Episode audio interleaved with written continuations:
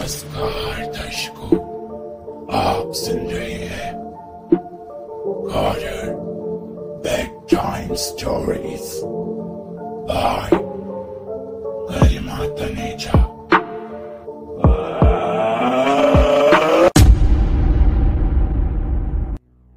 मैं अपनी किताब लेकर पढ़ रही थी। तभी अचानक से मुझे नींद आने लगी। रात के साढ़े बारह बजने वाले थे। मैंने स्टडी टेबल बंद किया किताबों को साइड रख के सोने ही वाली थी कि फ़ोन बजने लगा। साढ़े बारह बज गए हैं। इस वक्त फ़ोन मैंने फटाफट फ़ोन को उठाया तो दूसरी ओर से आवाज़ आई।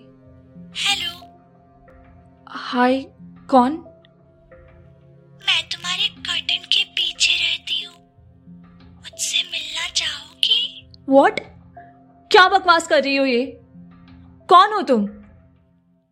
हेलो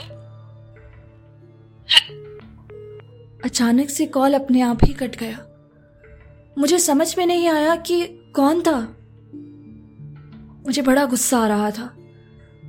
कोई रात के साढ़े बारह बजे ऐसे कॉल करके परेशान करता है यार। एक तो परसों मेरा एग्ज़ाम है।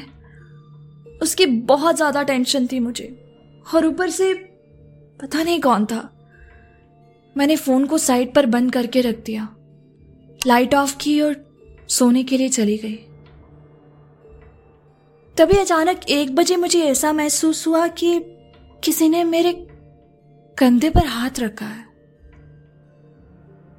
मैंने अपना सर अलमीरा वाली साइड किया हुआ था। पासी में सामने दरवाज़ा था। दरवाज़ा बंद था। तो मेरे कंधे पर हाथ, मुझे बहुत अजीब सा महसूस होने लगा। ऐसा लग रहा था कि कोई मेरे कंधे को दबाने की कोशिश कर रहा है। बहुत ज़ोर से किसी ने मुझे जकड़ लिया। मैंने कोशिश करते हुए हाथ मारकर दूसरी ओर से लाइट को ऑन किया। वो छोटा सा लैम्प था। जैसे ही ऑन हुआ मैंने पीछे की ओर मुड़कर देखा तो कोई भी नहीं था। ऐसा कैसे हो सकता है? मैंने अभी किसी को देखा था। मैंने अपने सर पर हाथ रखा और सोचने लगी शायद एग्ज़ाम के स्ट्रेस की वजह से मुझे अजीब सा फील हो रहा है। साइड पर रखा पानी का ग्लास उठाया और उसमें बॉटल से पानी डालकर पीने लगी।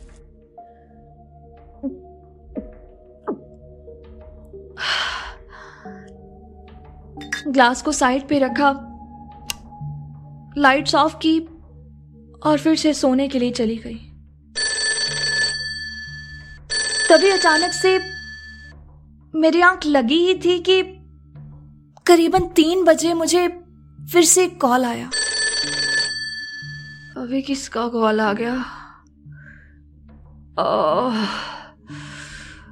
हेलो? हेलो मैं तुम्हारे कर्टन के पीछे रहती हूँ। मुझसे मिलना चाहोगी? व्हाट कौन हो तुम? हाँ? इतनी रात को डिस्टर्ब कर रही हो। हेलो यार। हाँ। मुझे बड़ा ही गुस्सा आ रहा था।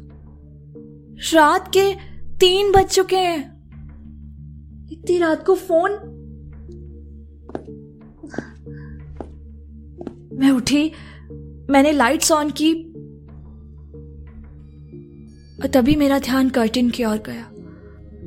कर्टन के पास सच में कोई था। कहीं वो लड़की सच तो नहीं बोल रही? क्या सच में वो मेरे कर्टन के पीछे है? नहीं, शायद कोई प्रैंक कर रहा है मेरे साथ। ये लोगों को ना एग्ज़ाम की तैयारी तो करनी नहीं होती है, दूसरों को डिस्टर्ब करने में मज़ा आता है। मुझे बड़ा ही गुस्सा भी आ रहा था और थोड़ा डर भी लगने लगा था। पता नहीं ऐसा महसूस हो रहा था कि सच में कोई कर्टन के पीछे से मुझे देख रहा है। मैं भी क्या उसकी बातों में आ रही हूँ? कितनी बेवकूफ़ हूँ मैं। मुझे उसकी बातों के बारे में नहीं सोचना चाहिए। मैंने मन ही मन अपने आप को यह समझाया और सोने की कोशिश करने लगी। तभी फिर से फ़ोन बजता है। मेरी फ़ोन उठाने की अब दोबारा हिम्मत नहीं थी। धीरे धीरे अपना हाथ बढ़ाया और फ़ोन तक ले गई। देखा तो पापा का फ़ोन था। मेरी मॉम की डेथ के बाद पापा ही थे जो मेरा ख्याल रखते थे। हो सकता है कोई काम होगा उन्हें, वरना ऐसे फ़ोन नहीं करते रात में। हेलो? हाँ जी पापा, मैं सो रही थी। हाँ सुबह पढ़ूँगी, वैसे तो तैयारी कर ली है। नहीं पापा, वो क्या हुआ ना, कोई फ़ोन कर रहा था फालतू में। ऐसे ही प्रैंक करते हैं ना बच्चे। नहीं, ऐसे ही था, कुछ खास नहीं। दोबारा आया तो सुना दूँगी मैं। हेलो? मुझे पापा की ढंग से आवाज़ नहीं आ रही थी। मैंने लाइट्स ऑन की और खिड़की के पास जाकर खड़ी हो गई। हाँ पापा, आवाज़ नहीं आ रही थी अभी। अभी ठीक है। हाँ हाँ। नहीं, कोई प्रॉब्लम नहीं है। आप सोए नहीं अब तक? अच्छा सो जाओ। हाँ मैं भी सो रही हूँ। गुड नाइट उठा देना सुबह। ठीक है। लेट उठाना। खाना वो, कोई नहीं, मैंने उनको बोल दिया है। वो बारह बजे देते हैं सीधा। ठीक है। इतना कहकर मैं जाने ही वाली थी कि अचानक से मेरी नज़र खिड़की के पास वाले उसी कर्टन पर गई। कर्टन के नीचे मैंने किसी के पैर देखे। मेरे दिमाग में फिर से वो बात आई, पैर। पर जैसे ही मैंने कर्टन उठाकर देखा तो वहाँ कोई नहीं था। मेरी सांस में सांस आई। बट दूसरे ही पल अचानक से लाइट्स ऑफ़ हो गई। मैंने फ्लैश लाइट ऑन की। तभी अचानक से मुझे कुछ अजीब दिखाई दिया। उस कर्टन के पीछे सच में कोई था।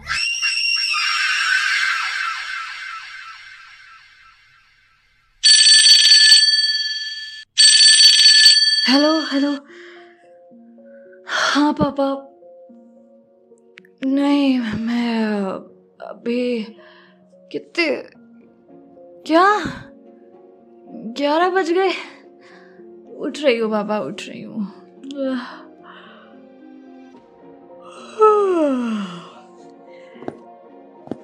सुबह के ग्यारह बजे जाकर मेरी जाग खुली। मैंने देखा कि मैं बिस्तर पर लेटी हुई थी। मेरा स्टडी टेबल बुक साइड पर पड़ी थी। फ़ोन मेरा पास में था। और मैंने सबसे पहले उठते कर्टन को देखा।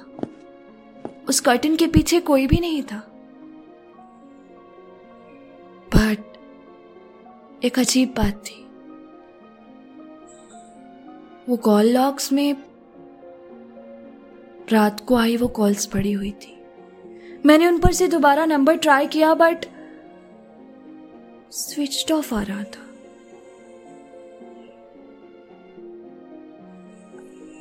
उसके बाद से कभी मुझे वो चीज़ें दिखाई या महसूस नहीं हुई। बट वो इंसिडेंट बहुत अजीब था। आज भी कभी कभार जब खिड़की के पास वाला वो कर्टेन हवा से हिलता है। तो मन में बस यही आता है कि उसके पीछे कोई ना हो। पता नहीं, वो सपना था या सच। पर उस एक रात ने मेरी पूरी ज़िंदगी को डरा कर रख दिया।